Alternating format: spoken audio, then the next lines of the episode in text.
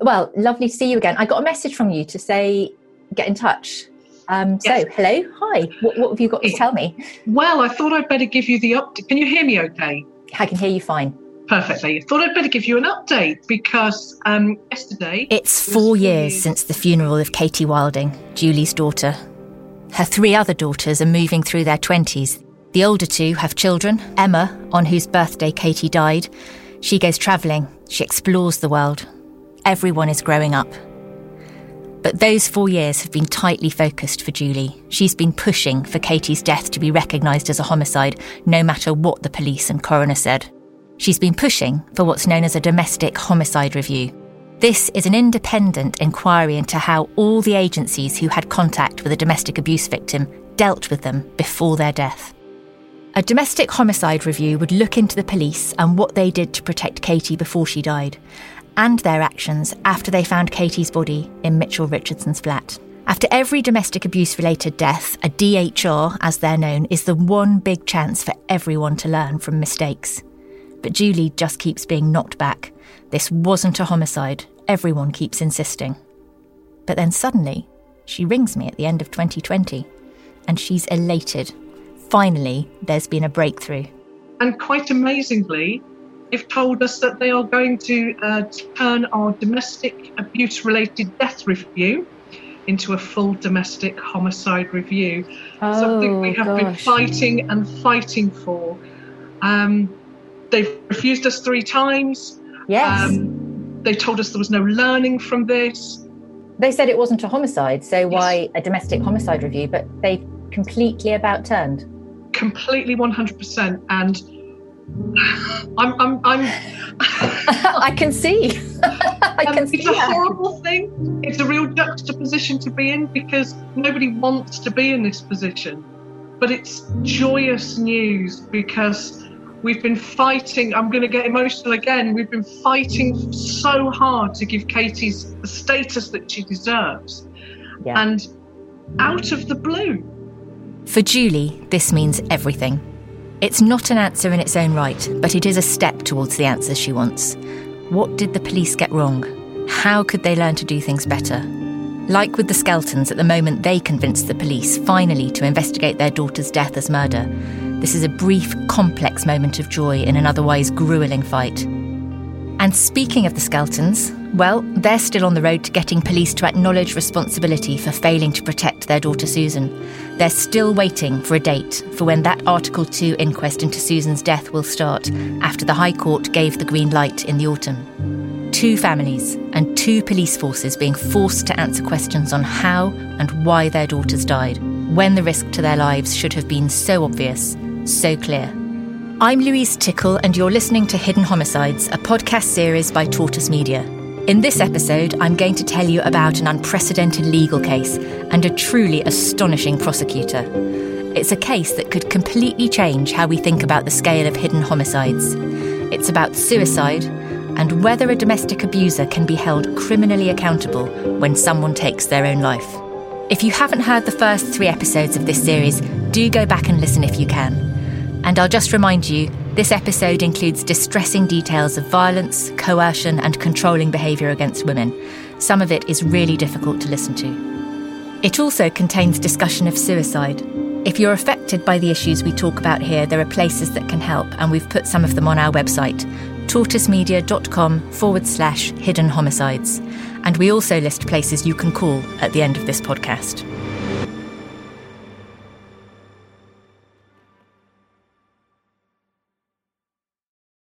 I want to take you back to 2006. A man had just escaped prosecution after he was accused of the manslaughter of a woman called Gurjit Dhaliwal. Gurjit was a mother of two sons, described after her death as a bubbly, hard-working and loving woman. She had taken her own life the year before in 2005. But she'd kept a diary, and in that diary, she detailed multiple incidents of psychological abuse and violence by her partner. The Crown Prosecution Service tried to prosecute her husband for manslaughter. They tried to criminally connect his abusive behaviour with her suicide. That was remarkable. It was the first attempt of its kind. But an Old Bailey judge, and eventually the appeal court too, ruled that no, this man could not be held criminally liable for his wife's death. And then, just over 10 years later, it seemed like history was about to repeat itself. We did not understand the impact Nicholas Allen was having on Justine. We did not listen to her as a victim. We didn't understand, you know, truly her uh, vulnerability, and we should have helped her more. In early 2017, 46 year old Justine Rees took her own life. Before her death, she had reported 34 incidents of abusive behaviour to the police. She'd even gone to court to get an injunction, something called a non molestation order, to stop her ex partner, Nicholas Allen, from contacting her or coming to her house. She didn't have a lawyer, so she represented herself, which is incredibly brave. But Nicholas Allen didn't take any notice. He breached the order seven times. Justine reported the breaches, but a senior officer decided to take no action to arrest Allen. It was, Justine was told, her responsibility too to uphold the order, and unfortunately, she'd agreed to meet him in a pub. I have to say, the lack of understanding shown there by a senior police officer of how a victim of domestic abuse might be coerced or even intimidated into doing what their abuser demands just floors me. After her death, and on looking at Justine's phone, her social media, and crucially, finally beginning to link their own disparate records of her reporting abuse to police, the Staffordshire Force finally began to realise the enormity of what Nicholas Allen had done to Justine.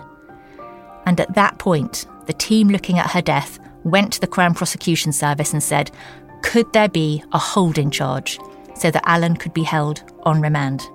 That would give them time to look for other evidence while protecting the public from this man. This particular case, it was a very slow burn set of circumstances whereby, due to the deterioration in the relationship between Justine and Nicholas Allen, it had deteriorated to the point where she felt that she had no way out from the relationship other than to take this drastic and tragic step. So essentially, the prosecution was brought about on the basis that she had committed suicide as a result and a direct result of his actions and his behaviour towards her. This is Hannah Sidaway. She's a specialist prosecutor for the Crown Prosecution Service in the West Midlands. And right now, like virtually every civil servant in an office job, she's working from home, which is where I talk to her via Zoom. Hannah's known for working on complex, difficult cases. And let me tell you right now, she is impressive. When I started to conduct the legal research, I found that there were a few cases, not many, where the possibility of charging manslaughter where a victim had taken their own life had been discussed and that the judges had made relevant comments as to certain criteria which would apply that may make such a charge possible. And it was a very tough set of circumstances. What Hannah was attempting to achieve was unprecedented. I haven't yet heard of any other successful prosecutions. Your listeners may correct me if I'm wrong, where somebody's been charged uh, effectively with a manslaughter offence in these similar circumstances, where somebody has taken their own life. But history was against her. That failed case in 2006, the one concerning the death of Gurjit Dhaliwal, it had only been a decade earlier. Sure, our understanding of domestic abuse has progressed since then, but there had still been no successful convictions for manslaughter following a suicide. And that's because it's a really difficult and complex thing to prove. As a prosecutor, she told me, you have to be confident that you can show a direct line of responsibility from the accused to the victim's decision to take their life, beyond reasonable doubt. And obviously, you can't ask the victim because they're dead, which makes Hannah Sidaway even more remarkable. So, what we did is we compiled a dossier of all the relevant material to send to our expert. Now, that's what makes this case different to perhaps others that had gone before, in that there were friends and family who had made statements documenting the extreme deterioration in Justine's condition, in her physical appearance, in her mental health, in the way that she. She managed to demonstrate that Nicholas Allen had subjected Justine Rees to a sustained campaign of torment. That's a quote and that this campaign had caused a psychological injury that was solely responsible for her decision to kill herself. In what's believed to be a legal first, a man from Staffordshire who stalked his ex girlfriend has been sentenced to 10 years in jail for manslaughter after she killed herself. The court heard 46 year old Justine Rees Hannah had set a new precedent, and in doing so, she has had a huge impact on how we understand domestic abuse. If Hannah Sidaway was able to convince a court that a man was criminally responsible for causing death by suicide, that means other men could be prosecuted too. And this is massive because we know that women who experience domestic abuse are more likely to attempt suicide. Now, the data on suicides is tricky, of course it is, and unfortunately, it's really out of date. But this is the best we have. In 2004, a report commissioned by the government estimated that every day, almost 30 women attempt to take their own life as a result of domestic abuse. And each week, it estimated that three women do kill themselves as a result of domestic abuse. Domestic abuse reporting has increased since then, so it seems likely that those rates could be even higher, and higher still for black and Asian women. This whole series this whole investigation has been about counting the true toll of domestic abuse, and here we're talking about a legal precedent that could add scores of cases to the count.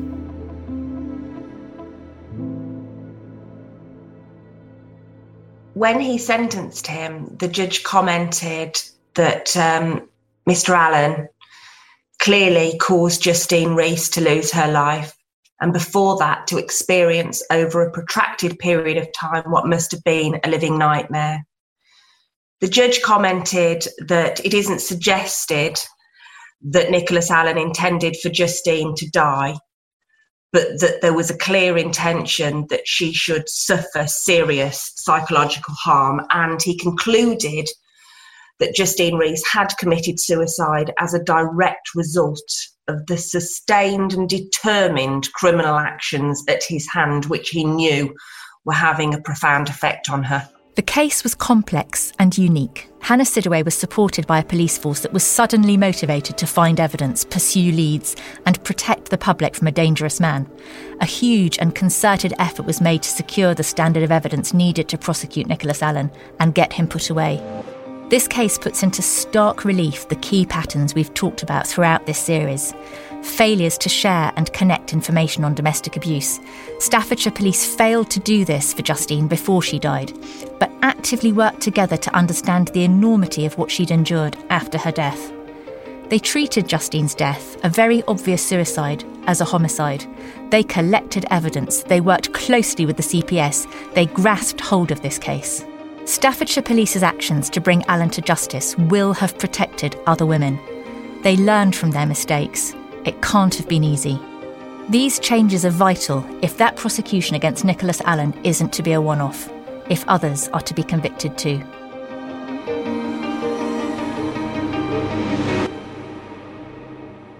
And I think that using cases such as this is a good springboard to put that message out so that other people can watch out for these danger signs and can seek intervention before it's tragically too late. In this case, when it was allocated to me, I would say that the police, the barristers, and myself worked really collaboratively to ensure that the best evidence was obtained to lead to the best possible outcome. The police were extremely professional and enthusiastic in pursuing all lines of inquiry, essentially. And they were intent from the outset that this wasn't just a stalking case um, whereby it had gone tragically wrong. They knew that there was something underlying this of great seriousness. And I think when they first approached me, their intention was to protect and safeguard other potential victims. As for our investigation, we had made a decision early on not to include suicides with a known background of domestic abuse. We felt it was going to be difficult to delve into, and guidelines from the Samaritans make it clear that suicide is complex and rarely due to a single cause. We also knew that finding data was going to be difficult. But speaking to Hannah, it's clear suicides can be legally, criminally linked to domestic abuse. And the judge who sentenced Allen agreed, saying he had clearly caused Justine to commit suicide and made her life a living nightmare. He told Allen that Justine, and this is quotes, committed suicide as a direct result of your sustained and determined criminal actions, actions which you clearly knew were having a profound effect upon her. And if this direct link can now be made, this means we have to now ask the question how many suicides caused by domestic abuse are going uninvestigated and uncounted too? Jane Monckton Smith, the expert criminologist we have relied on so much for this series, says that number could be frighteningly high, and it could transform how we understand this issue completely. What's difficult to do is try and guess or estimate what those actual numbers might be. So, if we were to consider for example, all domestic abuse related deaths, and that would include suicides. Um, and we have had convictions for abusers pushing people to suicide. We could be tripling, quadrupling the numbers.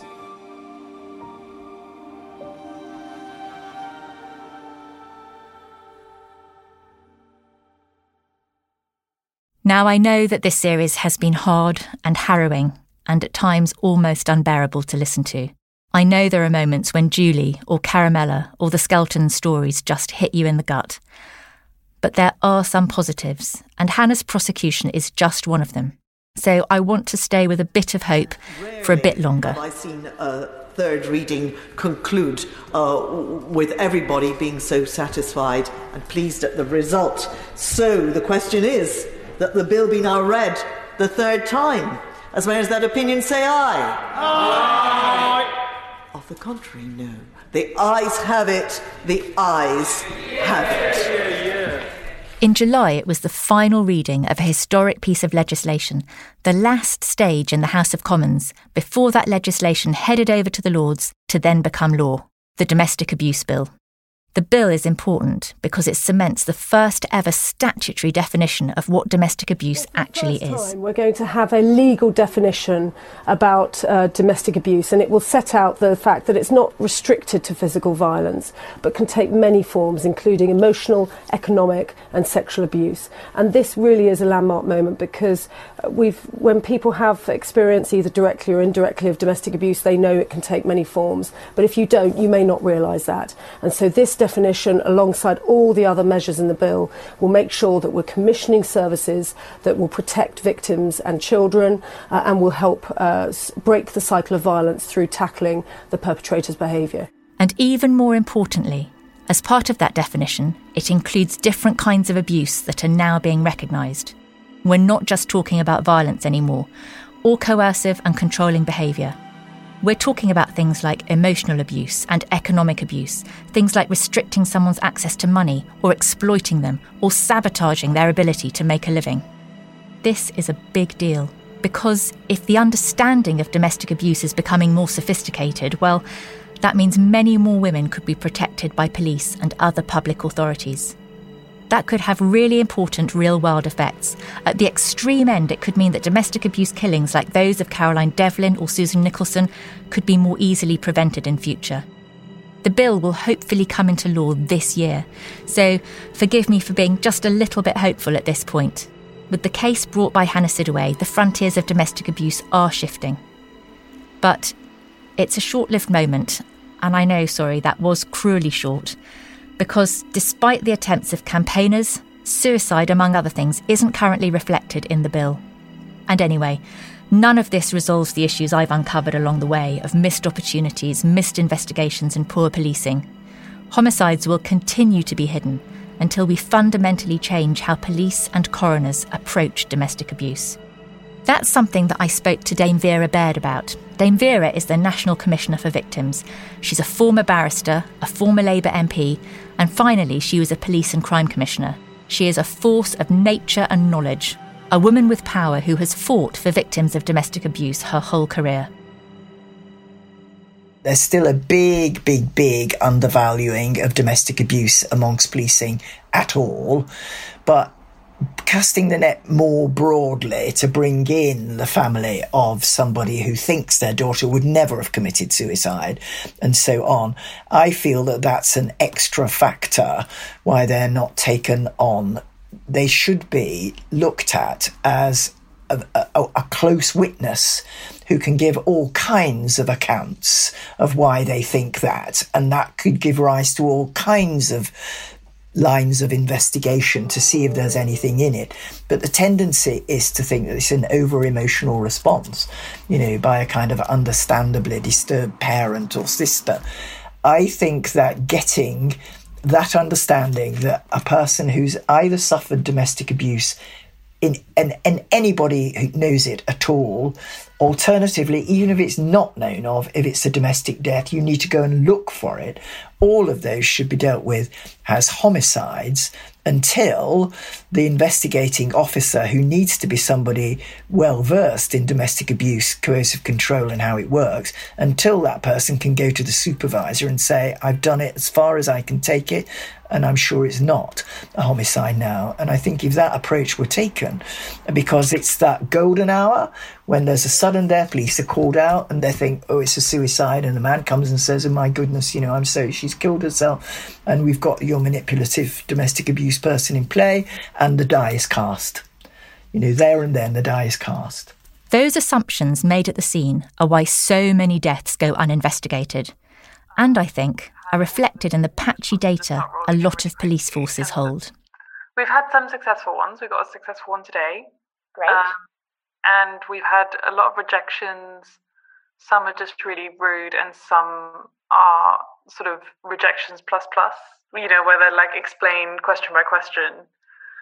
I think that for the longest times, this data project felt like it was just such a big muddle in my brain, I think in all of our brains, because we just thought how how this this data is so confusing, and now it's so clear to me that the problem is this lack of data sharing, this lack of data sharing on a on a big level in terms of sharing between GPs and hospitals and police forces, but also internally, also regionally, also nationally. Yeah. Um, and and I, I, mean the FOIs are quite open about that. Some of them will say we've got the system, but we have no. It's not centralized. We have no way of um, looking at a specific victim and whether they had a a DA marker unless we go in and do it manually. And oh, really? It's a systemic problem. Patricia, the data journalist who's helped me with the freedom of information requests sent out to the police, has found their responses frustrating. Remember, we asked every force in the country how many of the women they had on record as being abused by a partner had died in sudden or unexplained circumstances over the past five years. And we asked how many of those deaths were investigated as homicides. That would leave us with a figure for how many hadn't been. We also asked in the last five years how many women with flags against their name for domestic abuse have gone and still are missing.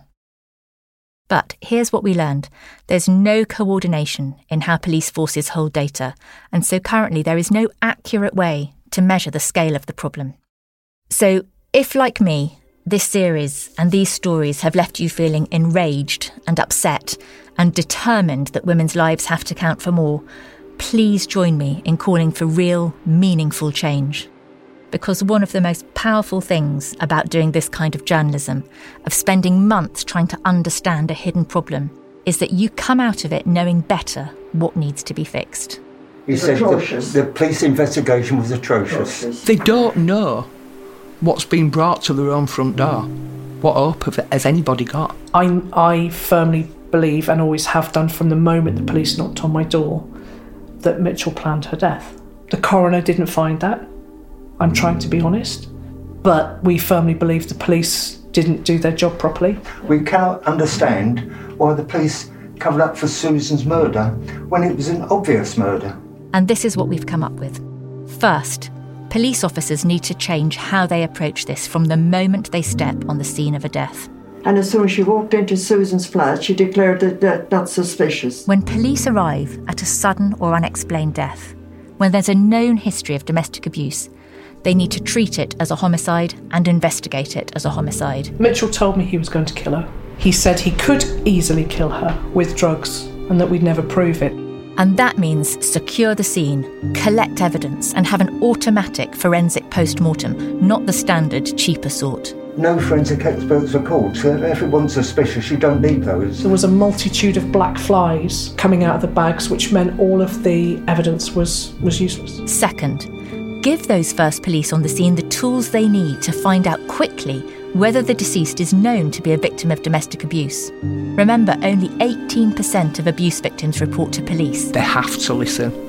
The concerns of a family and the, the family bringing these concerns to the police, it has to be picked on a, a lot quicker. So that means agencies need to share information GPs, accident and emergency, social services, housing. Let that officer who arrives at the scene get out their iPad or tablet or whatever and be able to access immediate brief details of any domestic abuse information held across databases.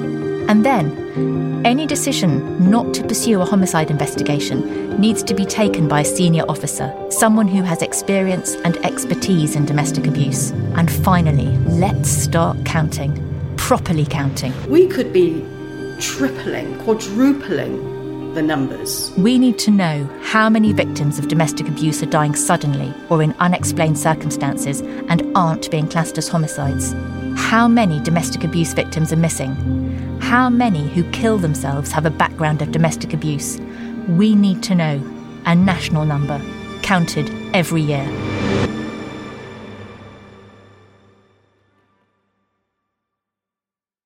And that brings me back to Patricia, the data journalist on our team. We didn't get an answer to our question, not a comprehensive national one at least, and we're going to keep working on that. But we found a different story. We got a new lead. What about the answers that we're getting to our kind of crucial question, which is how many sudden, unexpected deaths or unexplained deaths of women have there been which have had DA markers but which haven't been classed as homicide? So we've had North Wales has 15. Um, wow. Okay. In the last five years is our. Yeah. Yeah. Okay. Three year. That that is high, and that's much higher than the others, which are around two, a couple of zero. Mm. Um, one is just one. It's a question I'm going to stick with. Why are so many victims of domestic abuse in North Wales dying in sudden, unexplained ways, but not being investigated as homicides? It's a new way into investigating this problem. Already, since we published the first episodes of this podcast, I've been contacted by relatives and friends of domestic abuse victims who they fear died in hidden homicides. And I've been told about living victims who they fear still might. The stories of Katie and Susan and others are not done yet. I know it's important, but dear God, this is a life we're talking about, and they didn't request anything for Sarah. Nothing. Really, we've only just begun.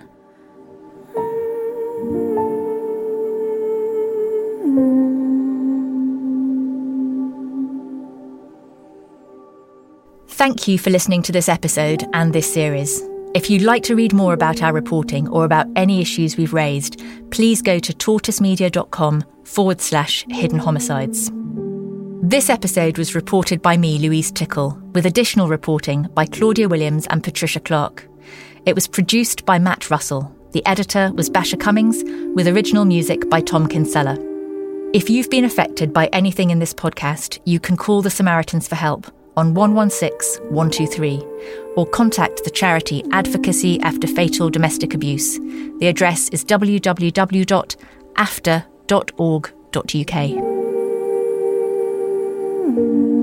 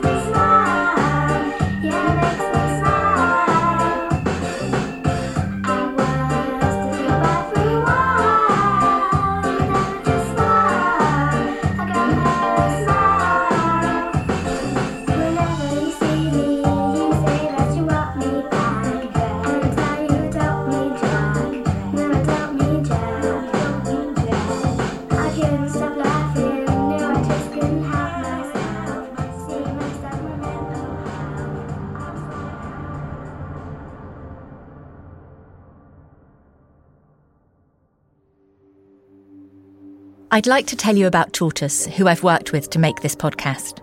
Tortoise does slow news, not breaking news, and we're an open newsroom, which means there are lots of fascinating meetings and events you can join in on from wherever you are in the world. You can help to shape Tortoise's journalism and the stories we tell. Go to tortoisemedia.com forward slash friend and use the code POD50 for a discounted membership.